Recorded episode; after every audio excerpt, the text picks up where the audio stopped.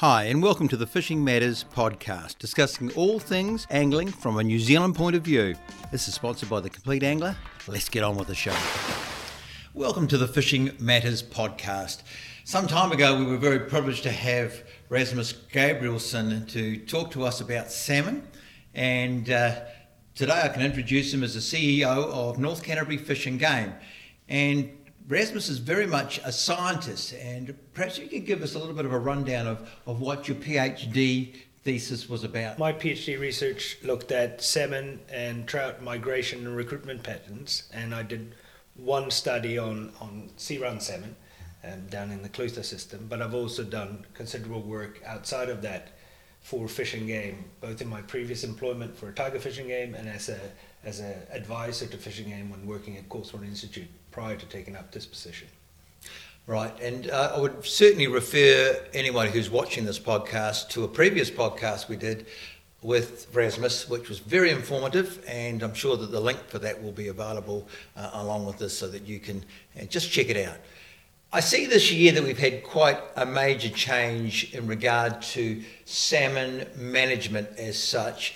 Uh, and I know that that's taken a few people by surprise because we seem to have been on this road of a lot of work with hatcheries, and now hatcheries seem to be out of favour. Could you perhaps give us a bit of an understanding as to why that came about? Sure, and, and first of all, thanks a lot, Malcolm, for having me on the podcast. This is part of of our strategy to reach out to anglers and inform them about the decision that we've made here at North Canterbury Fish and Game around salmon management. And it is, like you say, quite a significant change of strategy and, and policy from having had a large focus on hatchery supplementation over the last few decades, particularly the last 10 years in North Canterbury, to now having made a new decision where we're actually focusing all of our efforts on restoring and promoting the wild fisheries and the habitats that they depend upon. As a part of that, the council, through a series of workshops and informed decision making processes, have decided to close down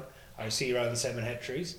And there's a couple of reasons for that, uh, which some people might find surprising, but it's actually bringing um, North Canterbury Fish and Game in line with the best management practices for wild salmon management and giving the wild fisheries the best chance of rebounding. And, and the reason is really we've come to the conclusion that our hatcheries were doing more harm than good, and primarily because they were eroding the local adaptations that the wild fisheries depend upon.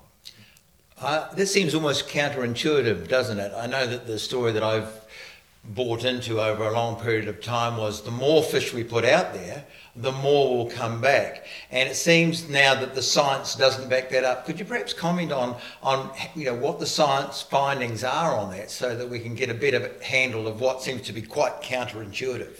Right, yes, certainly. And so, um, first of all, um, this was not a decision that we came to lightly, but there were a couple of reasons for why the council came to this decision, and it was a very well informed uh, and, and good process. Um, now, New Zealand actually led the world back in the 90s with some of the early research under the NIWA and Martin Unwin research teams around the importance of local adaptations for salmon populations to sort of become in tune with their landscape. And so the old mantra that you and other anglers would have heard that a fish is a fish and the more we put out there, the better it is, isn't at all true. It's, it's actually rather the opposite. Whenever fish were introduced into New Zealand, they quite quickly, we know from research, um, evolved into separate, locally adapted populations that were in tune with their habitats. And so salmon were brought here from the US and from the Sacramento system in particular, and they were mainly um, ocean type fish, uh, fall run fish. Now here they developed a variety of different strategies in different systems. So some of the systems in the Waimak, for instance, quite quickly evolved into a different type of animal, a stream type animal that spends a long time in freshwater prior to go into the ocean. And this was part of that research that Martin Unwin and NIWA and MAF did that really honed in on the importance of allowing animals to sort of locally adapt to their environment, to be in tune with the rivers, with the flows, with the habitats. And that's believed widely and all over the world, and some of these references in front of us here show that. to be a critical part of the resilience, the kind of thing that makes the engine run for wild populations. And so when we take hatchery fish, and in our case in North Canterbury, in the last few years, most of the eggs were sourced from salmon farms, commercial salmon farms, which are totally different to wild fish. When we take those and mix them with wild populations, we are basically diluting all that specialization. And that can have a detrimental, destabilizing effect. You are eroding away what doesn't need to be eroded. Well, that's interesting because, of course, anecdotally, we understand that the fish have got smaller, and I know there's been some talk that they've become less vigorous, and this would be because the primary role of a salmon farm is to raise a high quality, almost broiler chicken style salmon. And we're taking those eggs, we're putting them into uh, a different environment, and we're losing what's been naturally happening by the hardened, toughened type of species. Well, that's right. And, and I guess one of the other lessons learned from the 1990s Glenariffe big research programs was that hatchery fish quite quickly. Um, basically replace wild fish. And this happened particularly in the Glenariffe stream run where they had a big trap and they found that over time um, they were only able to increase the numbers returning by so much, but largely they basically did that at the expense of the wild fishery. Mm. The wild fish became replaced with hatchery returning fish. And, and basically, once you pulled the plug on the hatchery fish, you, you, are left with a very small wild fishery. Now, um, there's some really good studies from all over the world that show us that if we turn off that tap of supplementation of maladapted, um, wrong type of fish, the wild fish will respond reasonably well.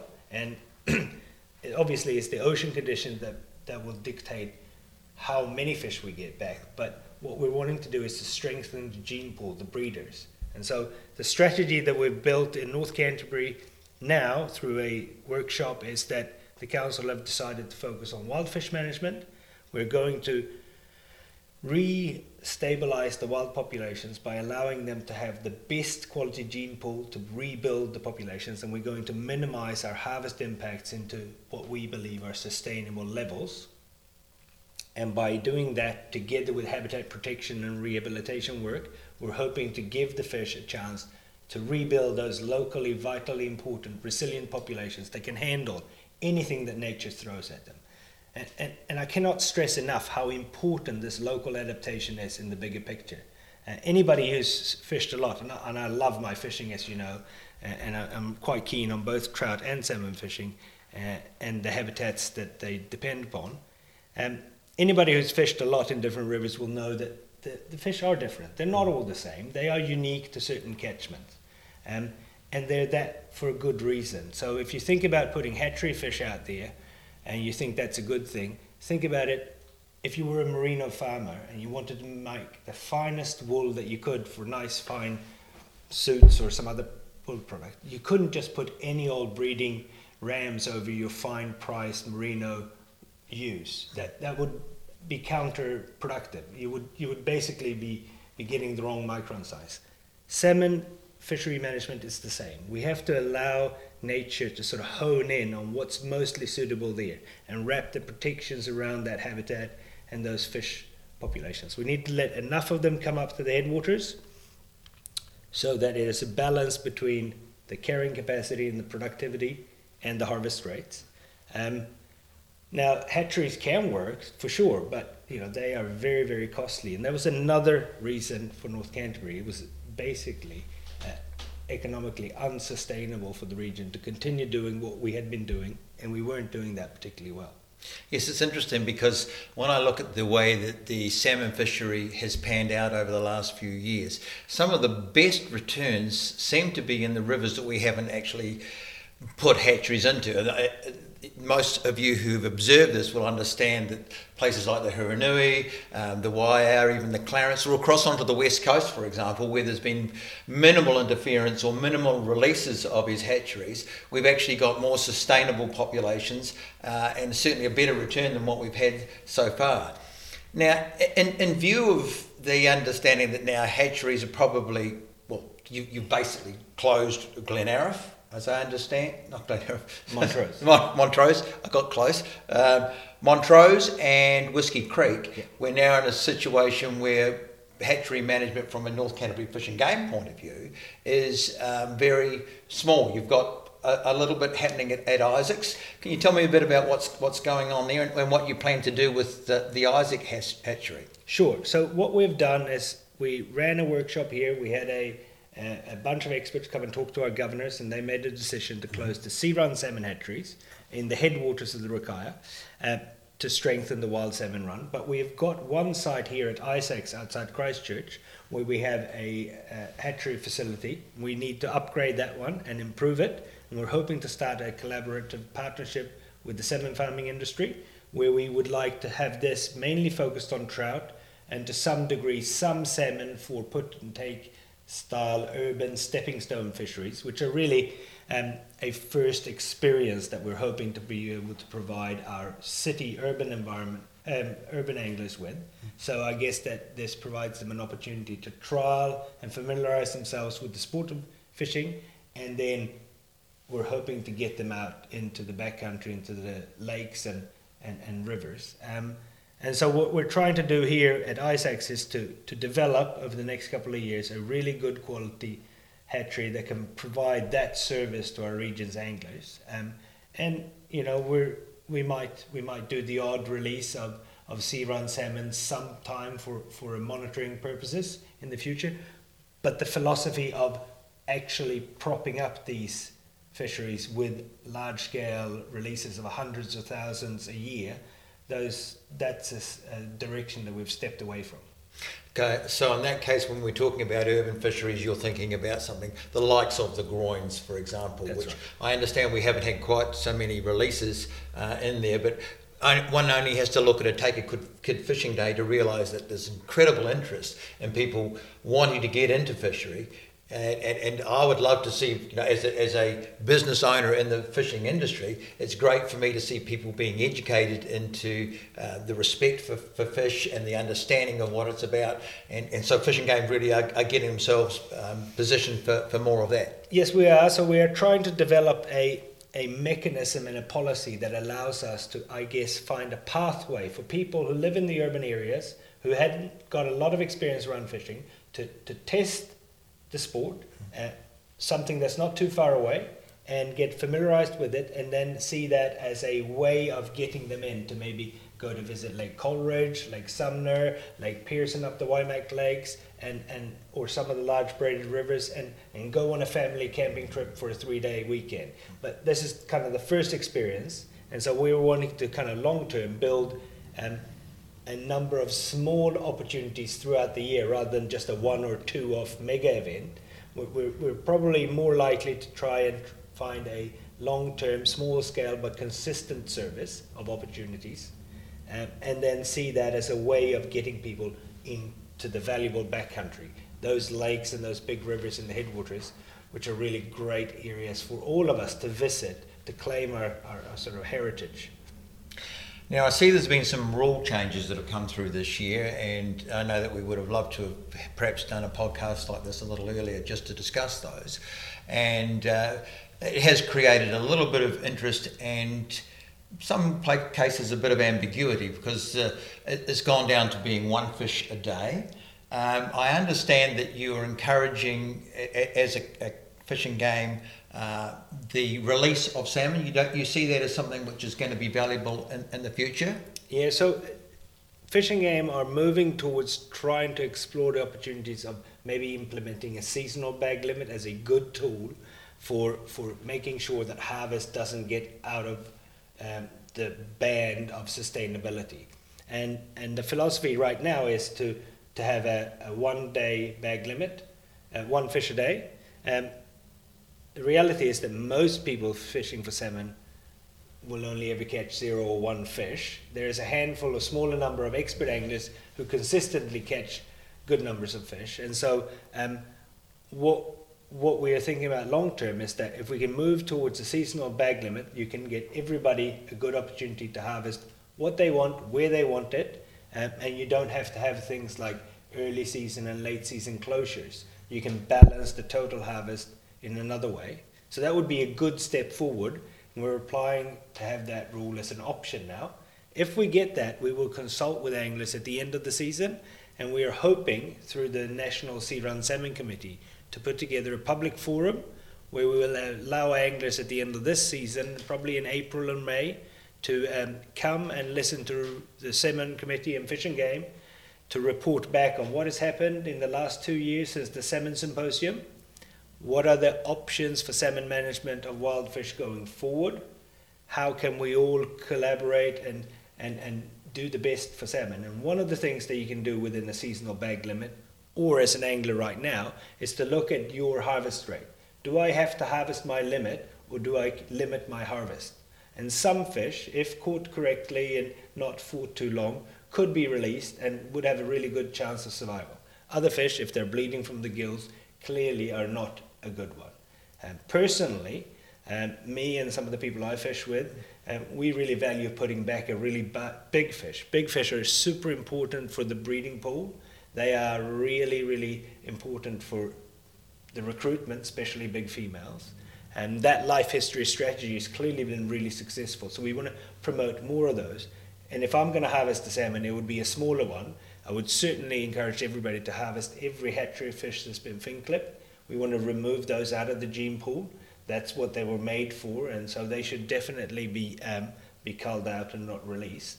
That would be my personal preference. And so we're giving anglers options to, to make their own decisions, but we're encouraging them to do this certainly a short fight and, uh, and a good handling of a fish would be important for the release. Coming from a trout fishing background as, as well as a salmon fishing background myself, I'm so used to releasing fish that it, it, it's not a, a, concern. So, uh, a, a Fish and Game going to put some guidelines out as to how to do. it. I think they probably actually have had some guidelines of what to do yep. in order to sustain the, the fishery and make sure they have the best chance of, of surviving. That's right. Fish and Game have already put some out, mostly around um, trout, but also for salmon. We put some news uh, releases and, and information out in December, and uh, you know the keep it wet movement, which some of the anglers might be familiar with, some of your listeners, uh, others can look it up online. That's really grown all over the world, and that basically means keep the fish in the water as much and as long as you can. Fight them on appropriate size tackle and, and, and nylon or braid strength, and um, make that evaluation. If you're going to release it, you need to convince minimal yourself. handling. Yeah, minimal. convince yourself that it's it's actually got a good chance of survival. Minimal handling. If you're going to take a photo, quickly out of the water and back again. And there's some fantastic photography these days mm-hmm. with, with fish halfway in the water. They just look absolutely stunning. Now, salmon, they only spawn once and then they die, and they make a long journey. So it's not, you know, something that um, we need to be conscious about the amount of pressure that we put on the resource and where you catch it and how you fight it. Um, I like the idea of catch and release from the selective harvest perspective. You know, that's really what it is about. Um, in some overseas countries, it's quite common to have a maximum size limit uh, just to protect those really large breeding females. That's not something we've talked about here yet, but maybe that will come one day. Um, I'm encouraged that we're talking about a seasonal bag limit. I think it's a good, exciting option for us. We will consult on it quite considerably if we get given the opportunity from the minister. I think you could have all kinds of possible benefits for salmon anglers um, more widely because it doesn't really matter whether you fish upriver, mid-river, or low river when you take your fish, or you know. So it gives the anglers options, and I, I like from a fisheries management perspective to provide everybody with an options. Not everybody likes to be at the mouth or in the headwaters, so you should be able to choose your preference. And thinking back over the many years that I've been fortunate enough to be able to fish in this area for some magnificent salmon fishing, I realise now I view salmon differently. Because once upon a time it was about you know, notches on the belt, as it were, that I've managed to catch this many fish and so on and so forth. And those days are well and truly gone in terms of what we do. How do you think we could view the, the experience of catching this magnificent fish differently. Do, do you feel that it's, it's time for a change, or do you think that change is actually happening at the moment? I think it's time for a change, and I think it's actually been going on for quite some time. You know, for the last decade, slowly but surely, smaller and smaller groups around the country have been kind of voicing these philosophies, probably influenced by overseas anglers and, and trends overseas, but also by the low numbers of salmon here. That that this no longer is a harvest fishery. We're not here to, to bottle enormous numbers of fish. the salmon fishing experience is worth so much more than the food value. It's almost like they're they're too valuable to only be caught and eaten uh, in large numbers. You know, they they really are a trophy experience, and, and I think that's an important part of anglers' responsibility to protecting salmon is to to think long and hard about how we value the experience. Um, you know, we want it to be here for a long time, um, not just a good time. And we want our kids to value the rivers and the fisheries that they provide for us so we can look after them. And make no mistake, these rivers and these fisheries, including the headwaters, are under constant pressure from all kinds of developmental or commercial interests. And it's a constant battle to provide these networks of safe havens for them. So, you know, we, we really got to put a lot of effort into habitat protection and restoration where we can to build that wide network of possible sites where the whole East Coast sea run salmon fishery can be sustained by. In looking at the things that our great resource, the people who, who love salmon, um, can do, what, what sort of plans have we got for the future uh, that can involve our stakeholders to get involved and, and what sort of things are being done at the moment in order to be able to enhance the fishery where we possibly can? So we're focusing a lot of our effort around uh, habitat protection, identifying valuable habitats, and we have just initiated a sort of collaboration with the New Zealand Salmon Anglers Association, where we, together with Fish and Game, the salmon anglers, and some landowners, are exploring a, a potential way of, of moving away from hatchery volunteer assistance support work towards habitat support work. And right now at Glenariffe, we've just fenced off a large area. We've invested $10,000 of, of our money into fencing, and the, this has been matched by the landowner. They've set land and buffer strips aside, and we actually even had some of the local school kids raise a couple of hundred dollars towards this project, which is a fantastic little story we'll be putting out uh, over the next couple of weeks and months around this habitat protection work. And we really want to work with volunteers like the Salmon Anglers Association and other interest parties to move our interest of support towards these critical areas, the headwater ha- habitats that really sustain our sports fishery, and protect that. Make sure it's got all the buffers.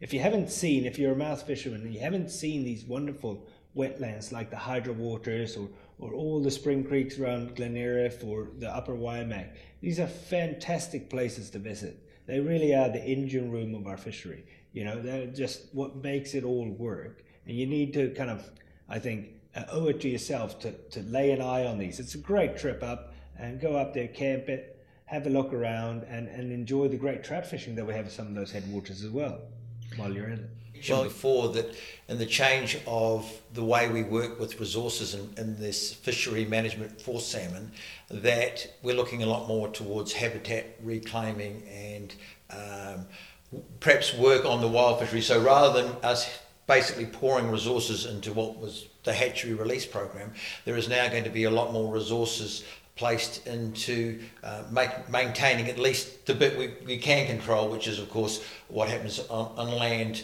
um, rather than what's at sea. So, could you just give us an idea of some of the things that, that you are planning to do at this stage? Yep. So, what, one of the key things that we want to do in our new salmon management strategy uh, is to identify and protect the key valuable habitats. That's not just the spawning and rearing habitats in the headwaters, but also those key areas along the way out as the smolt from these um, spawning areas move out to the sea. Now they've got a number of challenges along the way. There's fish screens, which we really need Environment Canterbury and the irrigating uh, community to lift their lift their um, uh, compliance around. We we know that the fish screens are not working to the level that we want them to work.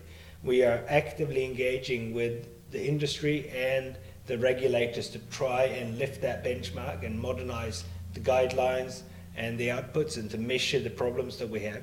And this is a really important thing, especially in Canterbury with so much water is being taken for irrigation. We need better protection for these really valuable backwater habitats. There's lots of interest in development around the margins of big braided rivers.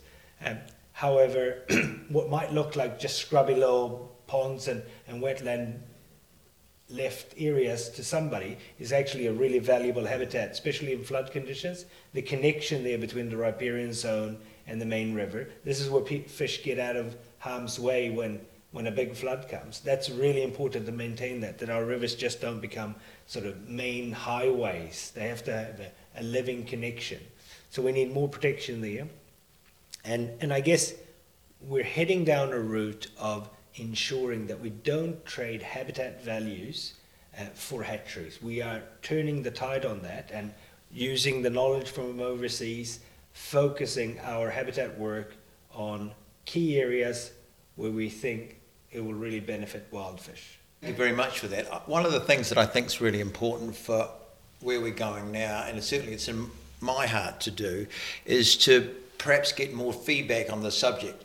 For many of you, it's been a bit of a surprise that we've come to this place where salmon regulations have changed so dramatically, and, and the sense of having to perhaps go down to a bag limit of four or, or whatever it might be for a whole season can be a little bit um, daunting and intimidating. But what we want to do is look for your feedback for what we're doing here. So I would encourage you to write on whatever pages that you see this on. I would very much like to get uh, Rasmus back and have a, a conversation uh, when we see some of your concerns. I, I believe that we are much stronger when we all band together, when everybody who is involved in this fishery, everybody who's a stakeholder who has an interest, is well informed and understands what's going on. So I would very much like to see uh, some questions and some comments that we can bring to Rasmus again if you're happy to, to discuss Certainly. it. Uh, in order to be able to give us a, a better overview. Uh, so take some time to digest what you're seeing, and uh, hopefully, uh, in, in a couple of weeks' time, we'll have something more to be able to, to bring to you and give you even a more comprehensive uh, understanding of what it is that your concerns are about. So please feel free to get involved in that. And I know that we've got the report back from the um, salmon committee, which will definitely be useful. Uh, if you go along to that, uh, I'm sure that the information that you receive will really help pad it out. I'm so grateful that we've got someone of your calibre, Rasmus, who has a scientific background, who's not just doing things because we've always done it that way, but rather we have this ability to be able to test and measure what's going on. And I believe we're very much in that day and age. And uh, I know that you're committed to it. Yeah, certainly, certainly. And uh, thank you for the opportunity to, to help me communicate to the anglers out there. This is really important for us to, to listen to your feedback, to, um, to respond to any queries or common concerns or common questions. And I really welcome an opportunity to maybe, you know, within the two week period, come back and, and revisit some of these common questions or themes that come up if there is a good public debate out there. Um, I'd also like to reach out to all the anglers there and point out that we we really need your help. We really need to rebuild our knowledge base of the wild fisheries. So if you harvest a fish this year from the Rakaia or the Waimak, we are really interested in getting good scale and otolith samples. That's just basically cutting off the head and, and, and giving it to Fish and Game with the key information being when was the fish caught, roughly which river and upper, mid, lower section was it caught, um, was it a male or a female, which is easily seen when you harvest the fish and gut it? Um, was it a fin clipped hatchery fish or a wild fish with the adipose fin? And you know what was the length and weight of that fish? And we'll use that information to rebuild our understanding uh, in long term of which fish from which source areas run when, which are the big fish, which are the smaller fish, and how can we, you know, promote the rebuilding of this resource, this wonderful, magnificent resource that we all love and cherish so much, but um, that's currently not doing too well. So, hmm. yeah, it needs our help. Well, some of you might be asking, where can you find more out about this, especially if you're looking at perhaps uh, asking some more questions. Please use the resources that are out there. We've got a Fish and Game website, which is very comprehensive. I know that some of the um, reports on there can be a little bit daunting, and that part of what we want to do is try and bring it to you in a way which is easier for you to understand. But if you've got the interest, please have a look at it. There's all sorts of other books which are available, uh, and we can point you in the direction of those resources so you become well informed. Uh, I think we've probably had too many days of, of folklore that sit around things. So um, I want to thank you very much, Rasmus, for putting uh, the time and energy into what you have tonight and, and communicating it uh, to the salmon anglers out there. Uh, please support what Fish and Game are doing. I'm sure that in the long run you'll be most pleased that the direction has taken a, a turn. I think that's very scientifically based. is going to give us um, great results. But you're part of that scientific data that, that's coming in there. So anything that can be uh, supported, get your heads in. Uh, say you be a volunteer. Make sure that you take your love of salmon fishing rather than having everybody else do it become one that's involved making sure that you are indeed looking for the future so that our kids can enjoy uh, what is a tremendous resource in our local area.